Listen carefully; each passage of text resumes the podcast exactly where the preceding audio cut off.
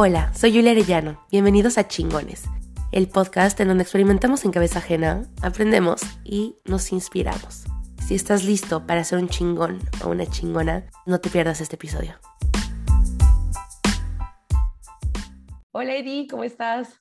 Hola Juli, todo muy bien, qué gusto saludarnos después de tantos kilómetros que nos separan, pero bueno, siempre conectados, siempre un gusto hablar contigo y encantado de poder charlar en tu proyecto, en tu espacio, la verdad qué felicidad. Qué felicidad tenerte aquí porque a final de cuentas por eso creé este espacio, porque quiero hablar con gente como tú, con chingones, con gente que va detrás de sus sueños. Para los que no te conocen, les presento a Eduardo Velasco, él es director general de Diálogo Latinoamérica, que es una compañía de comunicación social de procuración de fondos. Eddie es un líder, es activista, ha desarrollado más de doscientos líderes en la industria de recaudación de fondos. Es una persona que no solamente es increíble por el hecho de ser activista, sino por su gran calidad también como ser humano. Por eso quiero presentárselos hoy y que nos cuente todas sus aventuras y todo su andar en este mundo. Eddie... Ay, yo creo que vamos a compartir cosas así, porque en estas aventuras muchas veces has estado tú también y creo que por eso hemos estado conectados después de tantos años, más de quince años de,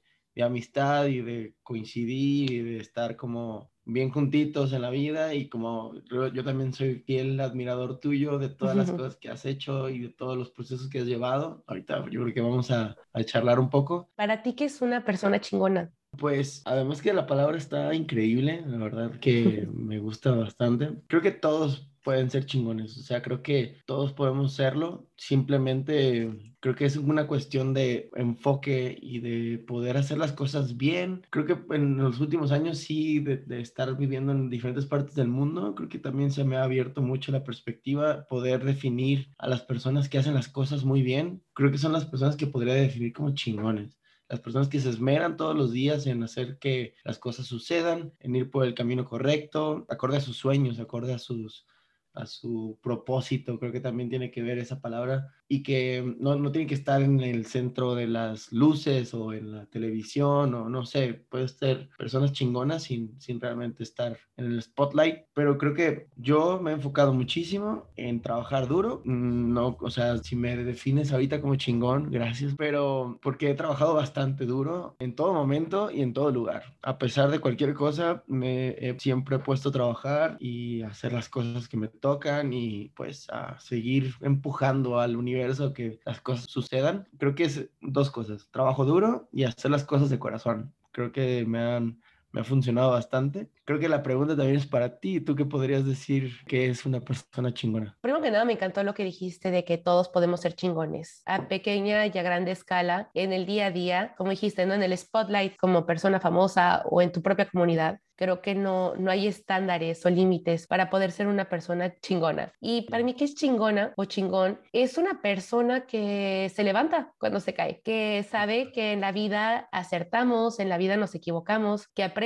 de esos errores y que también aprende de sus éxitos. Una persona chingona también es alguien que escucha y que le gusta aprender de los demás. Fue lo que me inspiró a mí precisamente este podcast, que dije, ¿cómo es posible que conozco gente tan, tan cool, tan luchadora y todo, y, y, y no están escuchando sus historias? Porque está padrísimo inspirarse de, de Elon Musk o de Bill Gates, de quien tú quieras, genial, pero también tenemos que recordar que en nuestro entorno hay gente que tiene historias increíbles y hay gente que tiene muchísimo que enseñarnos. Totalmente. Sí, la verdad es que tienes toda la razón. Y, y sí, justo no tiene que estar en el spotlight, puede ser, hay, hay personas admirables en, en el mundo y en nuestro país, en, en comunidades así lejanas que tal vez la gente no, no reconoce el valor que tienen estas personas y lo que entregan. Y creo que también las, las personas chingonas se definen por las cosas que entregan, justamente como mm. acabo de decirlo, lo que aportan y lo que, lo que dan. Creo que es más importante lo que puedes dar que lo que recibes. Creo que es un equilibrio entre esas dos cosas, obviamente, pero creo que hay un piquito más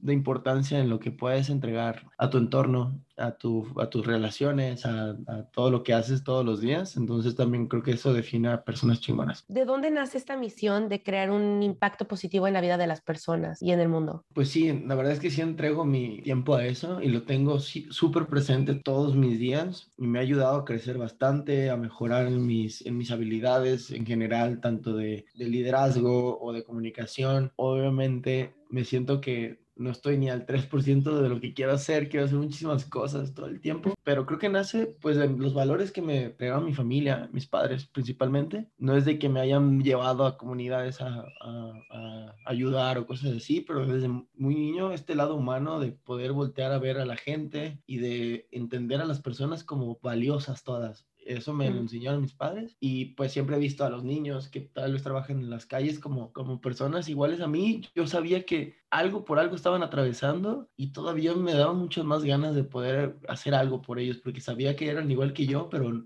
si no iban a la escuela me lo cuestionaba muchísimo y, y no sé, creo que a partir de eso no hay un, un punto de inflexión tal cual donde diga, oh, aquí sucedió todo, pero creo que fue poco a poco en mi camino en la vida, pues el poder como sentir esa sensación de, de, de contribuir. Creo que también me fui aprovechando de la situación porque en el momento en el que estamos como, como sociedad en el mundo, como el reto que tenemos actual como humanidad, se presenta eh, la oportunidad también de crear proyectos que tengan un impacto y que ya no meramente tengan que ser voluntariados, ¿sabes? Ahora ya también puedes sacar un provecho, un profit, una rentabilidad de, de la creación de proyectos sociales, ¿no? Y creo que la idea de que las personas tengan que ser como, no sé, miserables en el momento de que estás ayudando a más personas, eso ya se tiene que terminar. Ya es muy como pensamiento de antaño, ¿no? El si estoy dando algo es como si me lo estuvieran quitando, que es lo contrario. Cuando estás dando, cuando estás apoyando a tu comunidad, cuando estás apoyando a alguien, a una causa, no, no te están quitando nada. Claro, ¿no? Y fíjate que yo he visto, eh, metido muchísimo en esos temas de, de empresas sociales, sociales, porque soy miembro del Foro Económico Mundial, en donde me relaciono con personas en proyectos que impactan en el mundo y que generan también recursos. Por ejemplo, no sé, hay una máquina que limpia las aguas, o sea, los ríos, las lagunas, los océanos, lo está vendiendo por todos y se está haciendo hiper rico con eso. Yo estoy fiel admirador de esa persona y de muchos otros proyectos que están empezando a surgir, que están aprovechando el momento actual, tanto el boom tecnológico como el boom tal vez de sensibilidad después de un golpe como COVID. Tenemos un poco más de sensibilidad y un poco más de visión de lo que pasa. Entonces esto nos da la oportunidad de crear soluciones y de que estas soluciones también tengan una retribución. El mundo ahora más que nunca necesita liderazgo, necesita eh, buena vibra, necesita amor, sí. necesita comprensión, necesita ser escuchados, necesita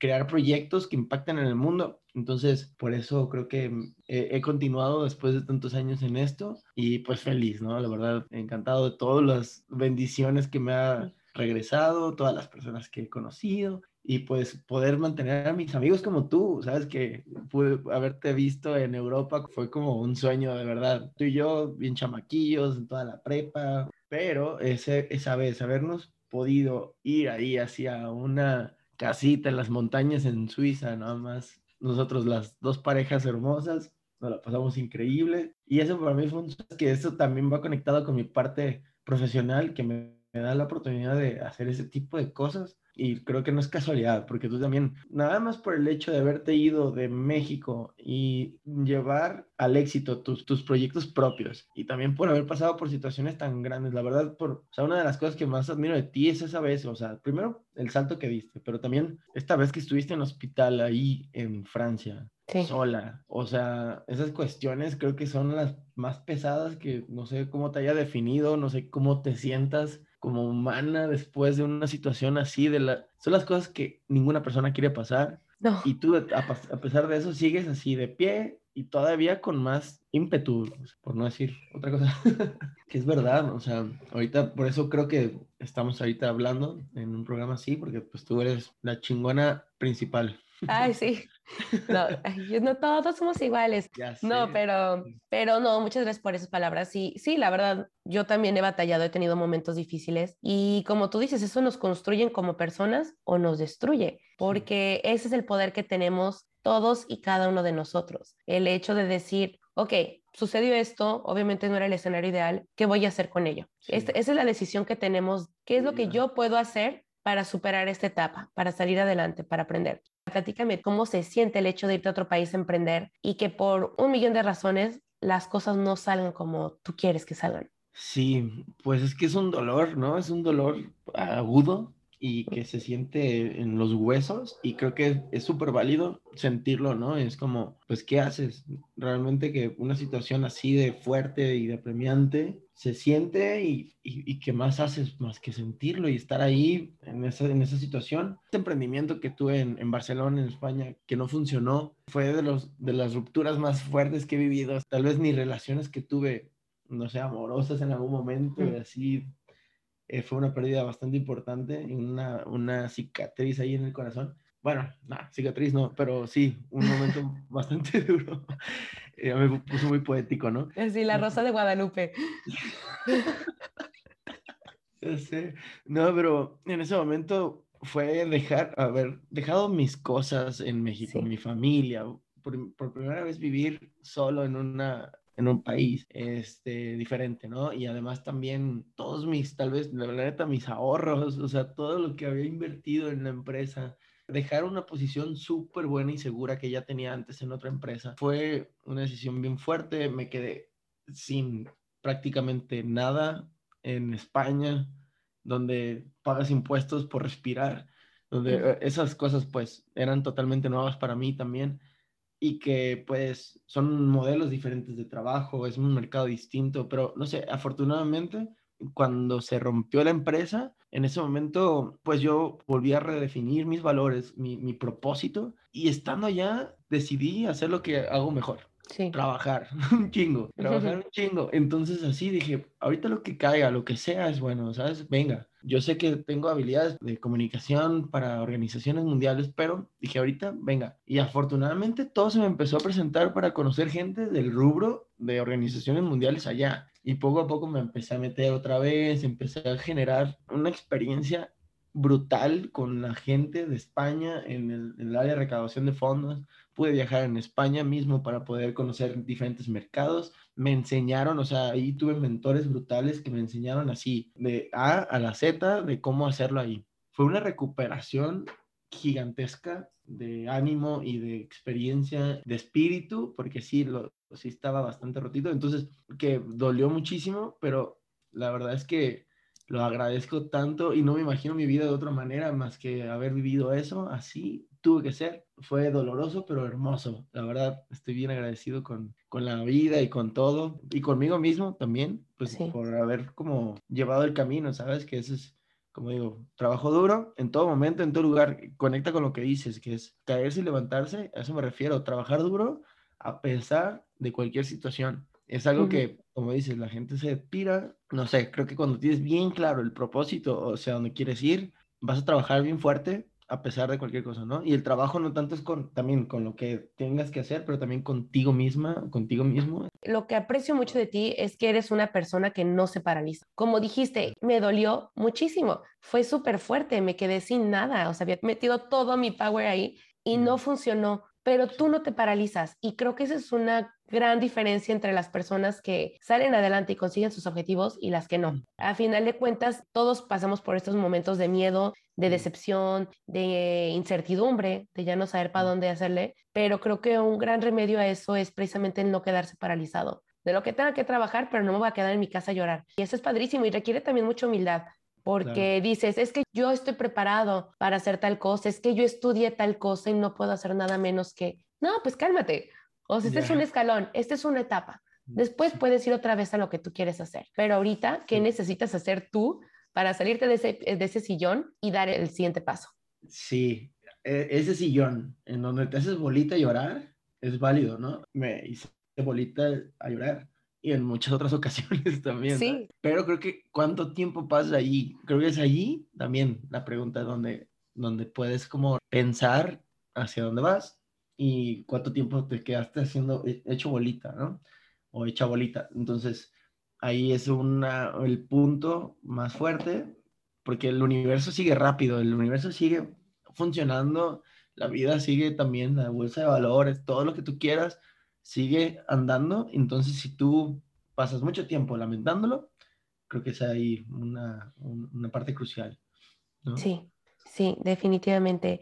Tenemos mil cosas que platicar, pero ahorita me gustaría guiar la conversación un poquito a este Eddie adolescente que pues pasó por algo también súper fuerte cuando falleció tu papá. Sí. Si no me equivoco, tenías diecisiete años. dieciocho. Esta es una pérdida que no se puede comparar con la pérdida de, de un proyecto o de algo no. material. ¿Cómo fue para ti vivir eso y, y qué cambió en ti a partir de ese momento? Pues sí, creo que es de los episodios más mmm, fuertes de mi vida, sino el que más, porque, bueno, para, para, para muchas personas su papá o sus padres nos, no, no significan mucho, pero en ese momento para mí, mi papá lo era todo porque vivíamos solo él y yo. Eh, obviamente sus papás ya se habían divorciado, de esas decisiones de niño de con quién te vas, ¿no? Horrible, pues, tener que decidir esas cosas, pero vivía con mi papá. Yo de todas maneras el amor por mi mamá siempre ha sido gigante también, pero vivía con él, él y yo solos, ¿no? Juntos, siempre haciendo cosas juntos, y pues eh, cuando tenía dieciocho años, eh, le dio cáncer de colon, un cáncer súper invasivo que a los cuatro meses de ver a mi papá como corriendo en el parque metropolitano diez kilómetros cada dos días, eh,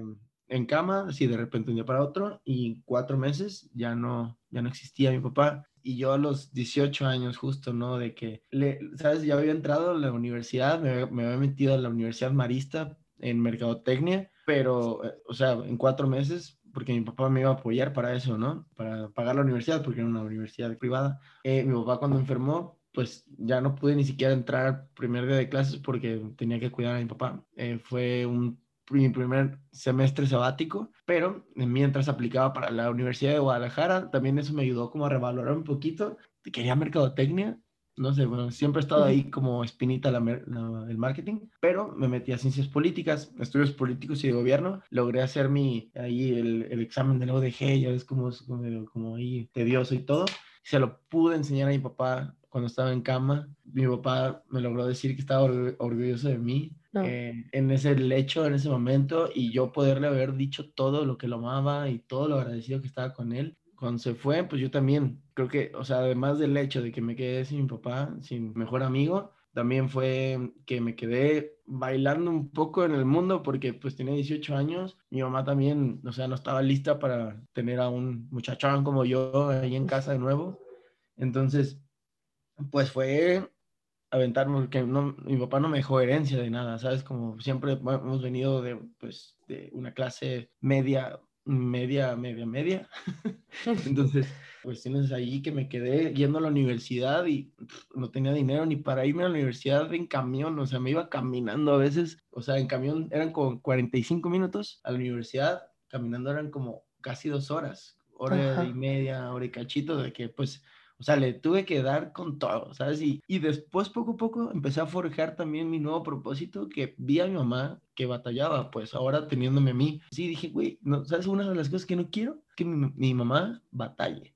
Mi mamá ya también grande, mi papá falleció de sesenta y ocho y mi mamá ya tenía sesenta para entonces, ¿no? Eh, dije, Nel, no quiero que mi mamá batalle tampoco. Voy a hacer todo lo posible para que mi mamá también deje de trabajar, o sea, que esté tranquilo. Eso me costó unos añitos, ¿no? Porque mi mamá seguía trabajando en restaurantes, en tienditas de las escuelas, de la que haces la comida, siempre es como súper especial su comida.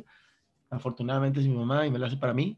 Entonces, creo que ese, ese fue mi, uno de mis grandes propósitos, que me mantuvo enfocado y me mantuvo como siempre trabajando súper duro y con el corazón, con muchísimo amor, con muchísimo propósito, que fue el que mi mamá dejara de batallar también. Es esa cuestión de que mi papá se haya ido y que me haya quedado como, como un chamaco ahí sin nada que hacer, pues no, al final me puse a trabajar mucho más. O sea, pues tenía dieciocho años, también éramos bien cotorros, pero pues bien trabajadores siempre, ¿no? Siempre bien enfocadillos, o sea, niños, pues igual podríamos ser desmadrosos, pero éramos bien. ¿Y fue por esas fechas que empezaste a trabajar para Diálogo Latinoamérica? Fíjate que fue cuatro años después, porque también me metí a trabajar al gobierno, me metí a trabajar sí. al P R I, eran personas que tenían un propósito muy chido de contribuir. Entonces, al final, pues en el tema partidista me di cuenta que no funcionaba tan chido, pero ya tenía ahí más o menos un ímpetu. Me tardé un ratito en, en, en encontrar las organizaciones mundiales. Trabajé de mesero, trabajé de valet parking,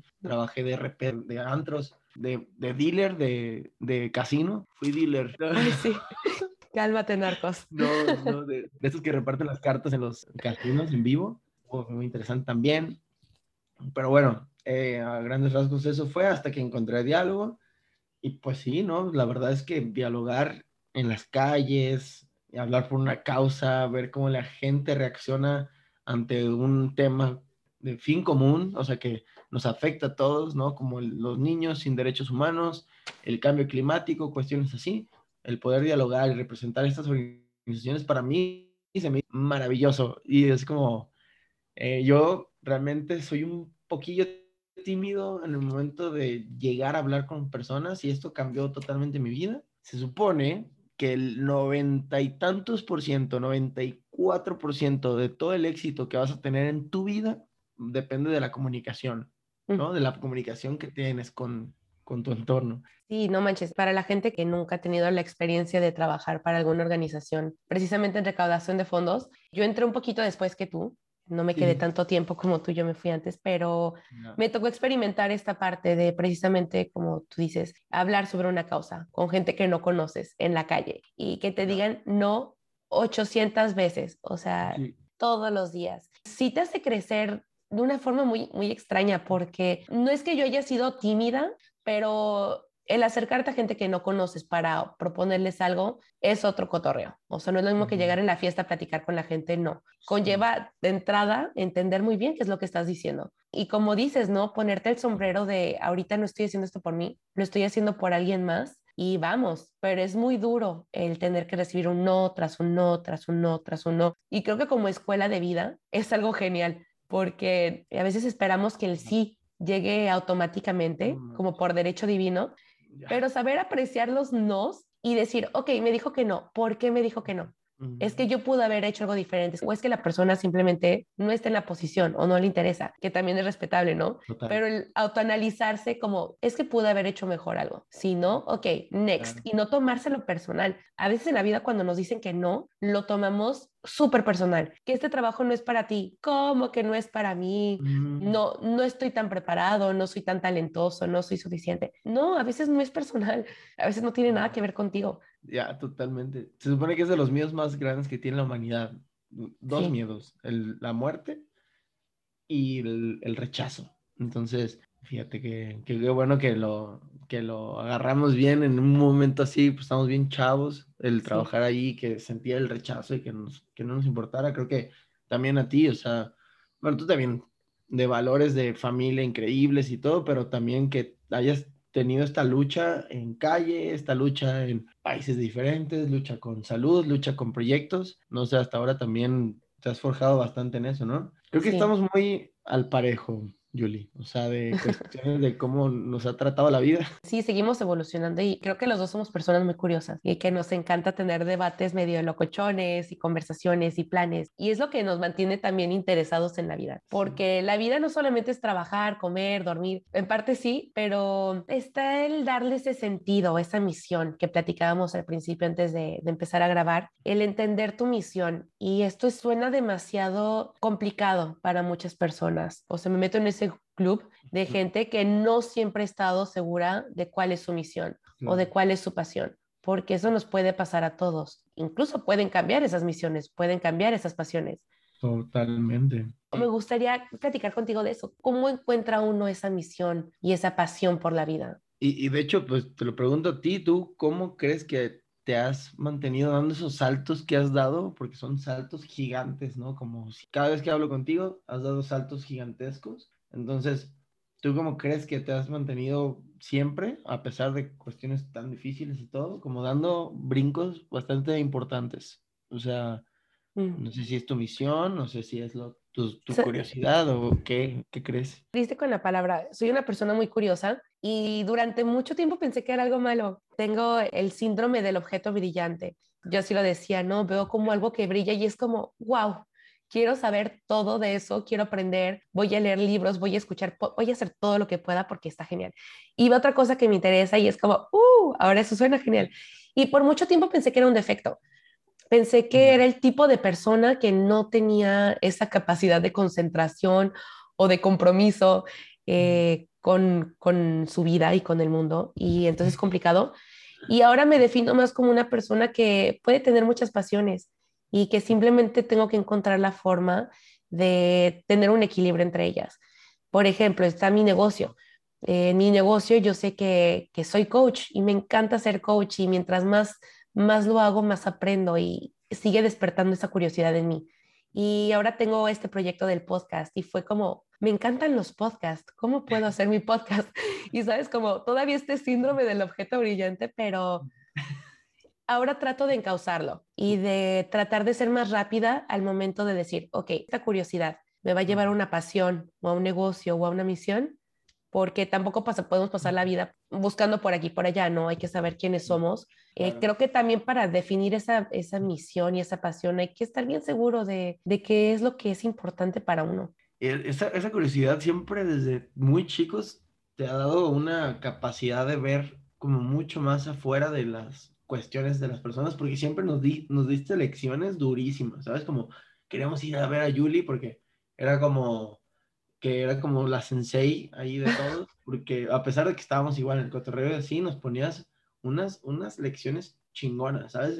Bien chamacos, entonces creo que eres muy intuitiva, muy sensible en el tema de, no de como malo de la sensibilidad, sino como muy perceptiva y que, no sé, esta, esta misma situación y curiosidad te ha llevado a hacer cosas increíbles por la gente, por ti misma y por tu entorno, entonces, y aparte artística, o sea, esta misma sensibilidad también, o sea, creo que yo también estoy muy emocionado por ver todos los proyectos que vas a hacer, tanto de escribir y cositas así, que va, va a ser muy cool. Te regreso la pregunta a ti, ¿cómo encuentras tú la pasión o qué puedes aconsejarle a alguien que, que dice, pues es que yo no tengo una pasión? Pues creo que eh, en cuestión de pasión y estas cuestiones es el propósito, creo que El, el poder encontrar el conocimiento profundo de, de lo que quieres, es que es así fácil, es como, ¿qué es lo que quieres? Yo sé que la preguntan mucho y es difícil, ¿no? Es una pregunta que puede ser sencilla, pero es muy complicada o muy compleja de poder definirla, y que creo que cada vez es el trabajo, ¿no? Que dices, que puede cambiar, a veces puede cambiar la misión, puede cambiar el propósito, pero si tú tienes uno muy grande, creo que automáticamente nos vamos, o sea, nuestro ser, nuestro espíritu se va dirigiendo ahí y poco a poco nos vamos definiendo a través de ese, de esa, de ese propósito que tenemos, porque somos eso. Entonces, nuestra forma de hablar, nuestra forma de comunicar con la gente, nuestra forma de actuar y, las, y, y el compromiso que tenemos con, con ese propósito nos va a, a hacer que nos encaminemos hacia ahí. Entonces, vamos a ver cosas, creo que se nos van a presentar personas, se nos van a presentar situaciones, se nos van a presentar como directamente enfrente de nosotros las cosas acorde al propósito que tienes escrito, al propósito sí. que tienes bien definido. Entonces creo que eh, es ahí el trabajo más grande, como poder conocer eso, y creo que hay muchísimas formas de poderlo eh, conectar, de poder conectar con eso. Pues creo que es por ahí, o sea... es el trabajo contigo mismo. Me encanta, y me encanta algo que, que te escuché decir, y tú dijiste, para crear, para crear tu suerte, debes crear suerte para otros. ¿Crees que esta es una forma también de encontrar tu misión y tu propósito de vida? Sí, es que, es, bueno, es que la suerte creo que sí existe, pero es un porcentaje bien pequeño de, de lo que tú haces, o sea, de, lo, de la forma en la que tú creas las cosas.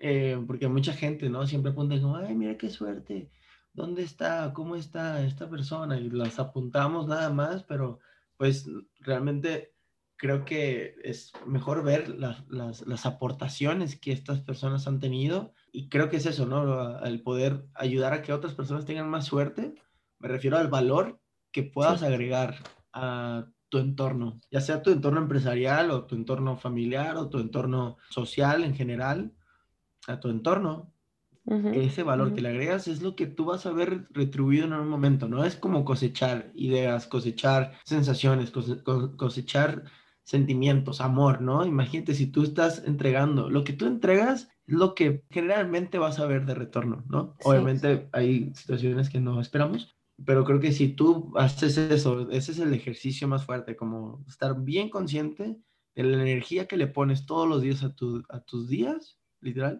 y uh-huh. um, las ideas que les pones y las acciones que le pones, pues creo que va por ahí un poquito la suerte que podamos tener en la vida. Y yo voy a sacar mi lista de frases célebres de Eddie, pero va, va, muy, va, muy, va muy en relación a otra cosa que dices, que es piensa piensa global y actúa local.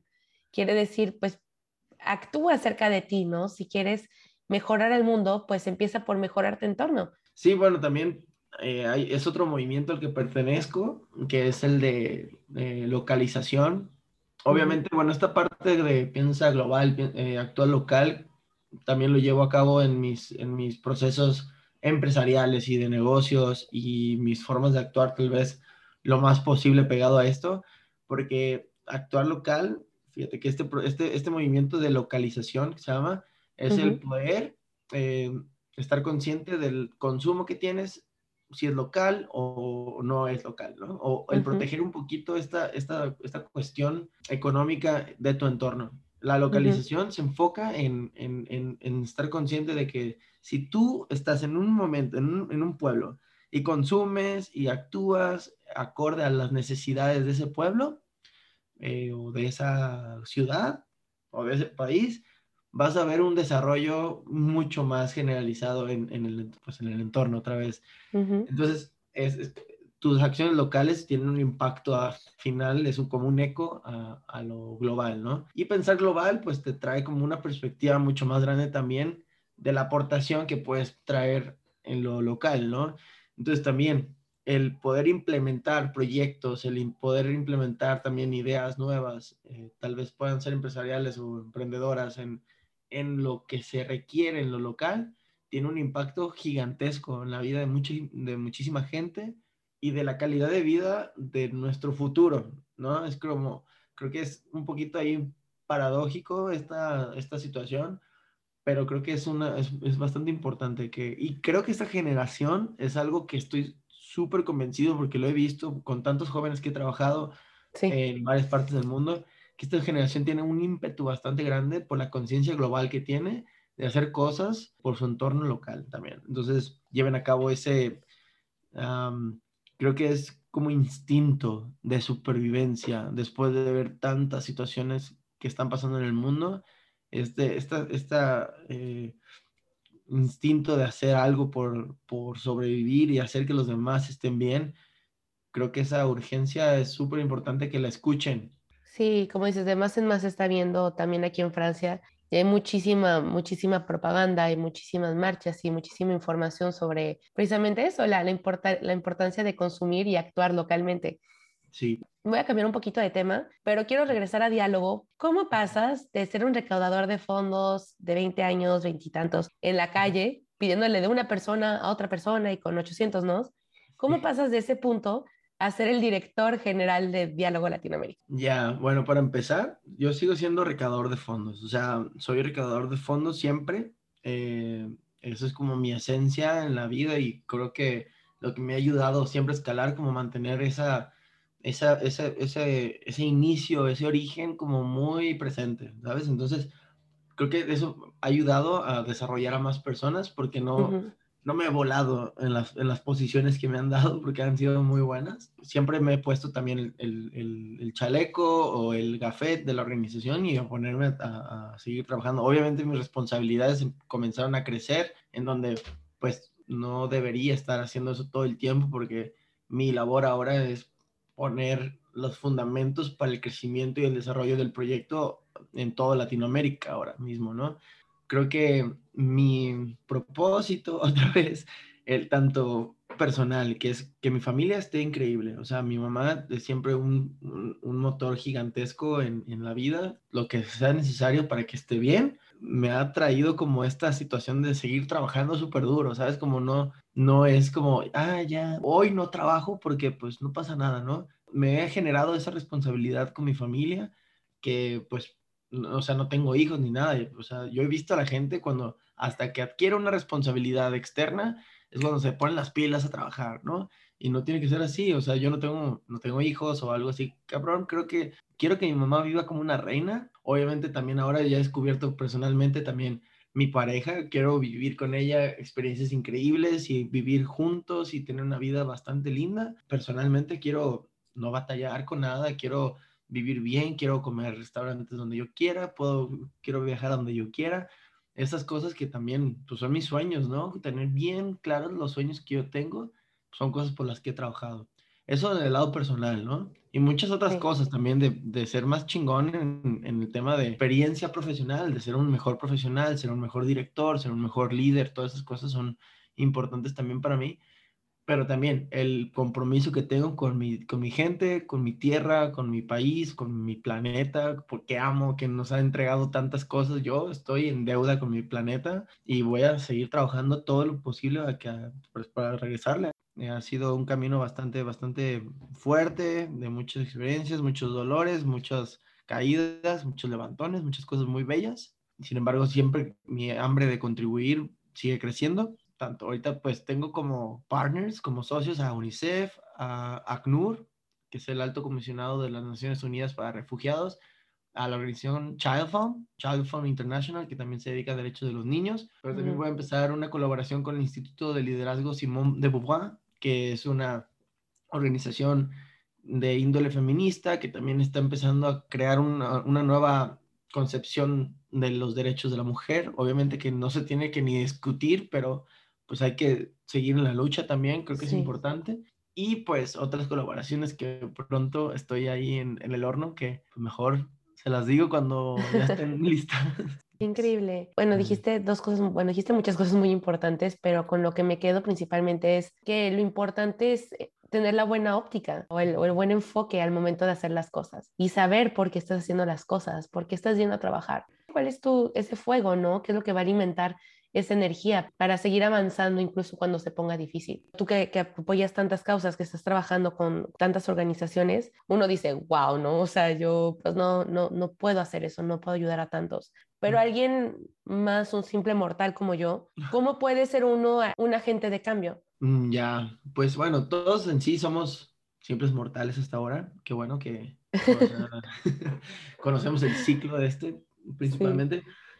Sí. Creo que hay varias etapas, ¿no? De poder impactar en, en, nuestro, en los problemas actuales, centrales que tenemos en la humanidad, pero creo que el primer paso es el dejar de ser víctima y el poder como ser consciente de que pues sí hay cosas que están pasando y dejar de destruir, ¿no? Creo que para empezar, o sea, como dejar de ser víctima y, y, sí. y, y seguir como haciendo estos hábitos inconscientes destructivos, ¿no? No digo que, hoy ya dejes de comer carne, hoy ya dejes de usar plástico de repente, pero ya, o sea, ser consciente de que, güey, o sea, al tragar carne todos los días, veinticuatro siete, obviamente tiene un impacto durísimo en el mundo, ¿no? Entonces, a ver, ok, a crear nuevos hábitos para esto, ¿no? Nada más empezar a tomar conciencia de que el plástico o de que la, pues, las cosas que están pasando en el mundo, ¿no? Ya están bien claras e ignorarlas, pues te hace parte del problema. Creo que simplemente ese, ese paso, obviamente ya después, el poder entregar tu tiempo en alguna organización, el poder tal vez ir una vez a alguna comunidad a hacer algo una vez al mes. Tampoco hay mucha gente que se, se escuda diciendo, es que yo voy una vez al año, una vez al año está chido, pero creo que hace falta un poquito más, echarle un poquito más, porque es, es importante este equilibrio de gozar la vida, ¿no? Y de meterle a la vida. ¿Sabes? Ese equilibrio de como da, echarle bien a, a las cosas que se requieren, al trabajo comunitario, al ser responsable con tu entorno, con tus vecinos, con tu familia, ¿no? Creo que es, uh-huh. es importante esta responsabilidad. Y también el gozar, ¿no? De disfrutar el momento, el echarte unas chelas, el cotorrear, lo que tú quieras hacer, ¿no? Pero el otro es el meterle al mundo, el contribuir, el ver cómo puedes agregar valor en tu empresa, el ver, ver cómo puedes agregar valor a tu comunidad, a tu colonia. Sí, es por ahí. Creo que todos tenemos un poder gigantesco de hacer que las cosas cambien y sucedan. Y el querer hacerlas bien tiene una retribución bien fuerte y bien bonita en el mundo. Claro.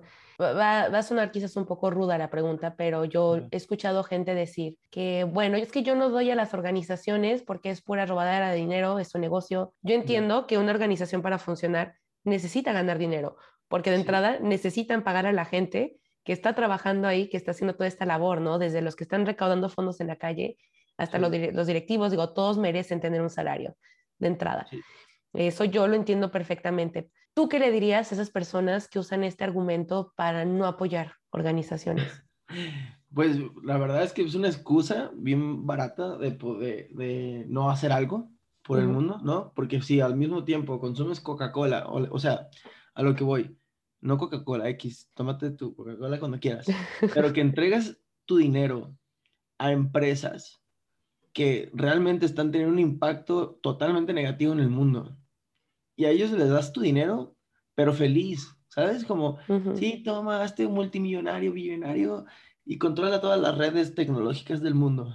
O sea, uh-huh, ahí uh-huh. sí, le, estás totalmente dispuesto o dispuesta a entregarle tu dinero uh, o incluso tu tiempo a cuestiones como esta, ¿no? Uh, ahí sí, que se hagan millonarios a pesar de que están envenenando el planeta, a sí. la gente, a nuestros niños, ¿no? Ahí sí, sin discutirlo, y eso es algo como una disociación totalmente del neoliberalismo, capitalismo, que sí nos ha entregado, que si lo hacemos conscientes, podemos vivir en este capitalismo mucho más cómodos y mucho más uh-huh. llevadero y, y satisfactorio, ¿no?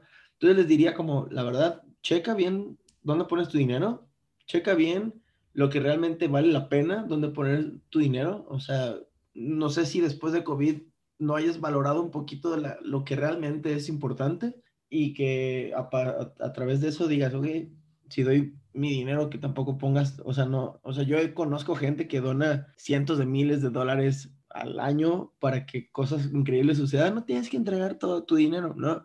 Un porcentajillo chiquito, si quieres, que vas a ver retribuciones en tu vida también al entregar, al desprenderte, al hacer las cosas con amor, desde el corazón, y que pues no tengas mm, rencor de las personas que, que estamos teniendo éxito por hacer que el, el mundo sea mejor, ¿no? El hacer proyectos gigantescos de educación en comunidades indígenas, pues esas personas que se le ocurrió hacer un proyecto así, güey, que gane bien, o sea, claro. que, o sea, que sigamos incentivando que personas tengan esas ideas por la comunidad o por el desarrollo de, nuestros, de nuestra gente, ¿no? Pues hay muchos argumentos, la verdad, que yo encantado de hablar con esas personas. Pues así como lo dijiste, se me hace perfecto a grandes rasgos, porque es una excusa que me tocó escuchar hace, ya ni siquiera sé cuántos años, hace diez años quizás, cuando trabajaba en Diálogo, y que sigo escuchando. Hay mucho más inclusión de la gente en temas de, de las organizaciones, o sea, las donaciones se han duplicado en los últimos diez años. Eh, sí hay como mucha más, como, eh,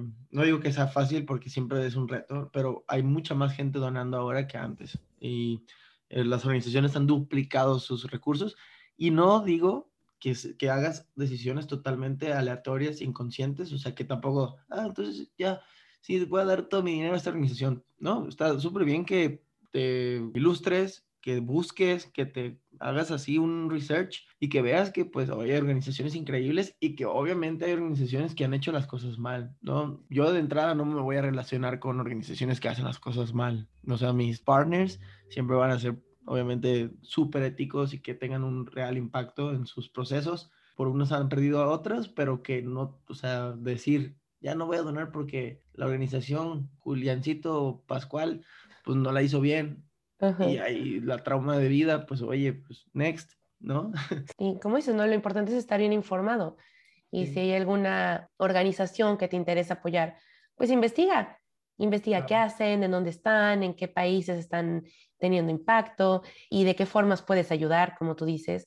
Eh, sí. Hay muchas formas de contribuir. Si tú puedes apoyar a una organización de tu colonia que le da de comer a gente que, que no tiene recursos o que vive en la calle, quieres ir y ayudarlos una vez a la semana a preparar esa comida, hazlo. No, la ayuda no tiene que ser solamente económica. Y es lo que, lo que me encanta que tú resaltes y lo que para mí también es importante decir. O sea, no necesitamos decir o todo o nada. Totalmente.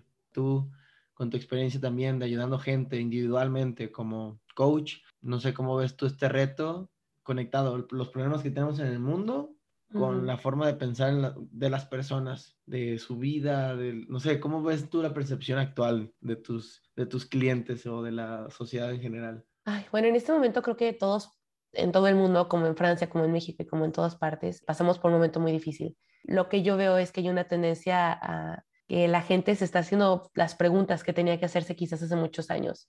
Estoy feliz, mi trabajo me gusta, es que quizás debería cambiar mis hábitos. La gente está haciendo, empezando a hacerse esas preguntas porque a final de cuentas una pandemia, un confinamiento, te hace poner todo en perspectiva y decir, pues tengo el control limitado de lo que pasa en el mundo, sin embargo tengo el control a noventa y nueve por ciento de lo que pasa en mi vida. Eh, desde cómo te despiertas en las mañanas, con qué actitud, cómo, cómo te visualizas tú en tu vida, qué es lo que consumes. Y de consumo no me refiero solamente de alimentación o de productos, sino también qué es lo que consumes en internet, cómo pasas tu tiempo. Yo, o sea, ya es algo que hacía antes, pero yo me di cuenta de que tenía que proteger mi energía de alguna forma, porque como dijiste hace rato, soy muy, quizás un poco sensible. Me di cuenta que estar viendo noticias de todos lados me estaba haciendo mal, porque luego decía, chin, explotó una bomba en Líbano, híjole, pobre gente, y entonces mi, ahí, ahí anda mi cabeza, ¿no? Y no puedo hacer nada al respecto. Y luego, chin, que tanta gente se está muriendo acá por tal cosa, y ahí anda mi cabeza. Entonces me di cuenta, ¿sabes qué? Necesito ponerme a dieta, a dieta de mi consumo de información. Entiendo que es súper importante estar informado, pero no necesitas ver esas noticias todos los días. Si te hacen mal, no lo necesitas. No necesitas estar viendo la vida de otras personas y compararte todos los días. Porque una cosa es verlos porque te gusta ver las fotos de, vamos a decir, cómo se viste alguien y dices, ah, mira qué cool. Pero no tiene que llegar al punto en el que te martirizas y dices, ¿por qué yo no tengo esa vida? ¿Por qué yo no tengo ese cuerpo? No necesitamos torturarnos. Y entonces para mí hay una gran diferencia desde que decidí cuidar qué es lo que consumo e incluso lo que hablo, las conversaciones que tengo. Igual, o sea, no me voy a poner de monja y decir, no, es que yo ya nunca más en la vida voy a hablar de nada negativo. No, pero sí tratar de cuidar las conversaciones y tratar de, de encontrar como patrones. ¿Sabes qué? Con esta persona siempre que platico hay chismes y chismes. Y como no me gusta que hablen de mí, pues yo no, no quiero escuchar la vida de otros. Si esa persona me quiere contar, que me cuente. O críticas, o pesimismo. El... las personas que siempre les va mal en todo, ¿no? Y que si no les llueve, les relampaguea. Y uno tiene que estar ahí para apoyar a la gente, pero cuando eso se vuelve tóxico mm. y cuando eso te afecta a ti personalmente, creo que es momento de, de hacer una pequeña dieta, incluso de las relaciones. Sí, no puedes ayudar a gente si estás ahí toda, pues, envuelta, ¿no? En la situación, aparte con emociones malas o raras, uh-huh. ¿no? Pero, uh-huh. ¿sabes? El reto, creo que es aquí, ¿cómo? Literal, Julie, o sea, como hablaste del golpe, ¿no? De, que tuvimos todos y todas, uh-huh. de COVID y, y esta como situación bien fuerte, horrible, como bla, y como que nos pusimos a revalorar y todo, pero ¿cómo hacemos que sea perpetuo esta, esta situación, de estas preguntas que la gente se hizo, que dices, para que sea como eh, a largo plazo, ¿no? Porque la gente en emergencias, todos como, uh, todos actuamos y hacemos cosas y la fregada, lo he visto. Eh, pues obviamente recaudó fondos en temas bastante graves en, en el tema humanitario, y es cuando la gente hace un chingo de cosas por ese momento, pero después como que se nos olvida, ¿no? Y se, se nos va en la olla de que pues, ah, ya pasó y pues regreso a mi vida normal. Y ese es un mm. poquito mi, no sé, ¿cómo, cómo podemos hacer que este putazo que tuvimos todos sea bien encaminado a largo plazo? Sabes, yo creo que, que... como seres humanos tenemos tendencia a olvidar rápido. Eh, pasa, por ejemplo, digo, me, me voy a ir a algo muy extremo, ¿no? Pero con traumas.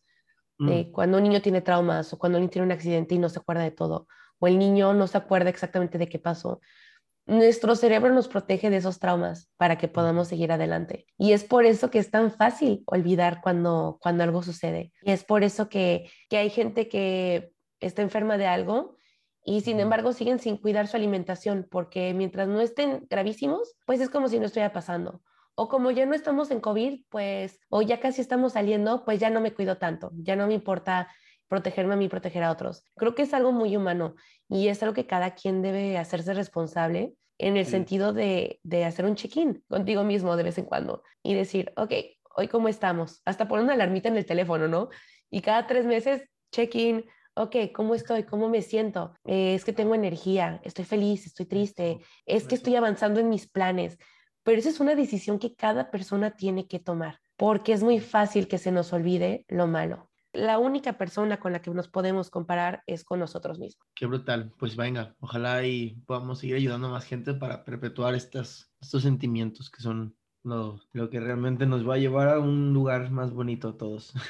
Ojalá que sí. Mira, a final de cuentas, como lo decíamos ahorita, está en uno. Lo más importante es tratar de compartir esas cosas padres con los demás y tratar de, de inspirar a otros en el buen sentido, ¿no? Sin, sin el ego. Tampoco decir como, mírame, yo soy bien chingón. No, no, no, pero pero tratar de inspirar a otros y, y como tú decías, si tienes un equipo de trabajo, si eres empresario y tienes empleados, cuida a esa gente, claro. Dale amor, dale atención, ve que, ve que todo esté bien. Eh, creo que todos somos súper valiosos, todos tenemos el potencial de llegar a donde queremos, pero necesitamos trabajar en nosotros mismos y trabajar en otros, porque como tú lo dijiste, o sea, para crear nuestra suerte necesitamos ayudar a otros a crear esa suerte. Sí, sí, fíjate que ahorita que lo mencionas, como creo que es de mis más grandes virtudes y mis más grandes como eh, errores, o como puedo decir, como unas cosas que, que no, no son tan buenas de mí, que yo veo así como a la gente como wow, a todas, así veo como digo, no mames, wow, esta persona lo que hace en su vida, como wow, es una persona súper chida en esto, es una, o sea, es como que veo a una persona y las veo como fantásticas, ¿no? Y me ha tocado como, o sea, digo como más, más grandes virtudes, pero porque también he visto gente como haciendo cosas terribles, ¿no? Con malas prácticas o falta de éticas y cosas así. Y es cuando me ha tocado el shock de como decir como, ok, tiene que irse de mi equipo o tengo que separarme de este tipo de personas. Me ha costado mucho poderme desprender de eso, pero creo que sí. O sea, ya, ya he aprendido eso, a manejar un poco esa situación. Me he creado sistemas y estructuras para poderme ayudar a tomar este tipo de decisiones también, pero eh, justo el, el ver a las personas, el valor que tienen dentro, ¿no? Y poder es, escarbar un poco, porque hay gente que no lo va a mostrar de primera mano, pero poder tener la oportunidad de conocer a tus personas y, pues, no sé, la gente, la, la humanidad es eh, maravillosa, la verdad es que poder conocer un poquito más de la gente te, va, te puede sorprender mucho y puede, puedes aprender mucho de eso. Sí, y está esta frase que se usaba hace mucho y que espero que la gente ya no sé tanto, pero era como algo así como, piensa mal y acertarás. Ay. Y era así como, cuídate de todos y de todo porque nunca sabes. Y como tú, yo no pienso así. Yo, sabes que casi casi soy hasta que me demuestren lo contrario. Siempre le doy el beneficio de la duda a la gente. Siempre procuro tratar a todo el mundo igual. Como, como se lo merecen, como si fueran, como tú dices, una persona brillante y maravillosa. Si al final de cuentas, pues nos damos cuenta de que quizás nos, nuestra intuición nos falló o que alguien, pues sí, nos engañó un poquito y no es lo que dijo que era, no pasa nada tampoco. O sea, no, no, no se acaba el mundo porque al final de cuentas también de ese tipo de personas aprendemos. Pero si desconfiamos de todos, pues no, no nos damos la oportunidad de, de aprender de la gente que sí vale la pena. Pues esos, esos ojos con los que vemos a la gente es... marca mucho la diferencia en la, en la interacción que puedes tener con ellos o con ellas, eh, pero también en, en el desarrollo de estas personas, ¿no? Hablando del tema profesional, sí. Esos, como veas, y las ves a la gente con, viendo sus virtudes, viendo sus, sus pros y viendo las cosas en las que hacen bien, es uh-huh. cuando ayudas a la gente a, a crecer también. Sí, totalmente. Y bueno, yo sé que tienes un día complicado y que vas a ir a salvar el mundo, y no lo digo, no, no lo digo irónicamente, lo digo en verdad. Claro, venga, mucho trabajo, la verdad es que sí, y podríamos sí. ahorita estar dos semanas sin parar de hablar. Bueno, sí, pero, oye. Pero, sí. pero antes de dejarte ir, quiero hacerte una pregunta, bueno, quizás dos o tres, vamos a ver. La primera es, ¿qué necesita una persona para ser un líder? Porque a veces la gente piensa, no, es que yo soy muy tímido, no puedo ser un líder. O es que yo no tengo experiencia, no puedo ser un líder. ¿Qué se necesita en esta vida para ser un líder? Uh, pues eh, hay muchas vertientes en el liderazgo, ¿no? Y creo que una persona líder es una persona que está dispuesta a servir. Y quitar también esta idea de servir como algo inferior o limitante, sino realmente a una persona que tiene la capacidad de poder solventar situaciones externas, ¿no? Y que uh-huh. tiene esa visión y forma de, de hacer estrategias para poder mover las piezas para que todo sea mejor en una organización o en una sociedad, ¿no? Uh-huh. Entonces creo que es una persona que tiene esta capacidad, además de otras virtudes, ¿no? Que la capacidad de estar en calma cuando todo está en crisis, ¿no? Creo que esta capacidad de resolución de crisis es sumamente importante en el liderazgo actual. Pues hay muchas otras cosas, ¿no? Como el propósito claro, la, pues, las relaciones que creas, la influencia que tienes en las personas. Pero creo que me voy a quedar con esas dos, el, el poder servir y el que puedas estar en calma, ¿no? Cuando estás haciendo cosas increíbles, no despegar los pies de la tierra, y cuando estás, todo está súper mal, tampoco irte muy abajo, o sea, not, not so high, not so low. Me encanta. Te voy a hacer una pregunta más. ¿Cuál es el mejor consejo que te han dado? El consejo más bello que me han dado, importante, proceder y actuar con equilibrio. ¿Sabes que lo escuché de, de un amigo mío hace varios años? Así como, creo que el equilibrio es lo más importante. Y de ahí como que me dijo, ¿sabes por qué? Porque cuando tienes equilibrio en el tema, cuando utilizas para tomar decisiones tu cerebro y el corazón, eh, ¿sabes? Como no irte como demasiado, o sea, puedes como tener esta, esta funcionalidad de poder ir con el corazón, ir con la mente, ir con el corazón, ir con la mente, uh-huh. y poder entender ese equilibrio, que si también estás más o menos en el centro, cosas maravillosas van a suceder. Y de, a uh-huh. partir de ahí, ¿sabes? Como en todo tema, tanto con empresas, como también, obviamente, que los números, las finanzas, el crecimiento, las bases, los sistemas, y todas las situaciones que hacen que una empresa funcione, que normalmente se va inclinado del lado de la mente, pues es importante, pero también el tomar decisiones a largo plazo con propósito y toda esta, esta sensibilidad que proviene también del corazón, pues es súper importante para construir los fundamentos de, también de un proyecto o, o de cualquier relación, de cualquier situación. Uh-huh. Creo que ese es el mejor consejo que me han dado, el basarme en el equilibrio, eh, tanto en decisiones como en la vida. Me encanta ese consejo, lo voy a, lo voy a tomar yo también. Eddie, no me queda nada más que decirte que soy muy feliz de ser tu amiga, eh, soy muy afortunada de tenerte eh, tan cerca de, de mí y tener a alguien a quien acudir, y que ahora estoy muy feliz por poder compartirte con, con las personas que escuchan este podcast. Pues muchísimas gracias por estar aquí y por compartir tus historias y, y tus aprendizajes en, en todo este tiempo, y yo sé que eres grande y que vas a ser todavía más grande. Hoy, Julie, la verdad es que muchas gracias por tus palabras y gracias por invitarme, de verdad que, pues, o sea, yo estoy muy contento de que, pues bueno, que me consideres chingón, porque si me consideras chingón significa que tú eres chingona, porque estamos como muy sincronizados en la vida, nos pasan cosas muy similares y, y hemos tenido retos muy similares también que hemos tenido que sobrellevar, y yo te respeto y admiro muchísimo por esos saltos que digo que has dado, tanto profesionales como familiares, como de vida personal. Estás en un lugar que, pues, o sea, has, has, has, has guerrereado durísimo para poder mantenerte ahí, y que, pues, o sea, gente, no sé, estos retos que, que has vivido personalmente, los, wow, o sea, los veo como una persona con unas, una valentía y un valor gigante, porque no todas las personas se levantan de golpes que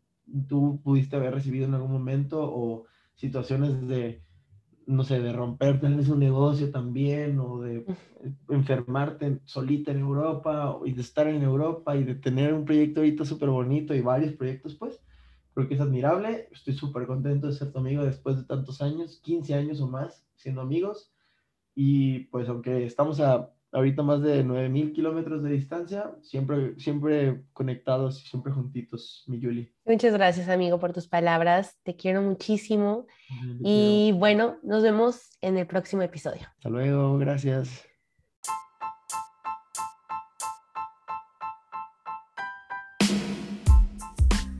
Si te gustó este episodio, no olvides compartirlo con tus personas favoritas y dale seguir a la página del podcast. Nos vemos pronto.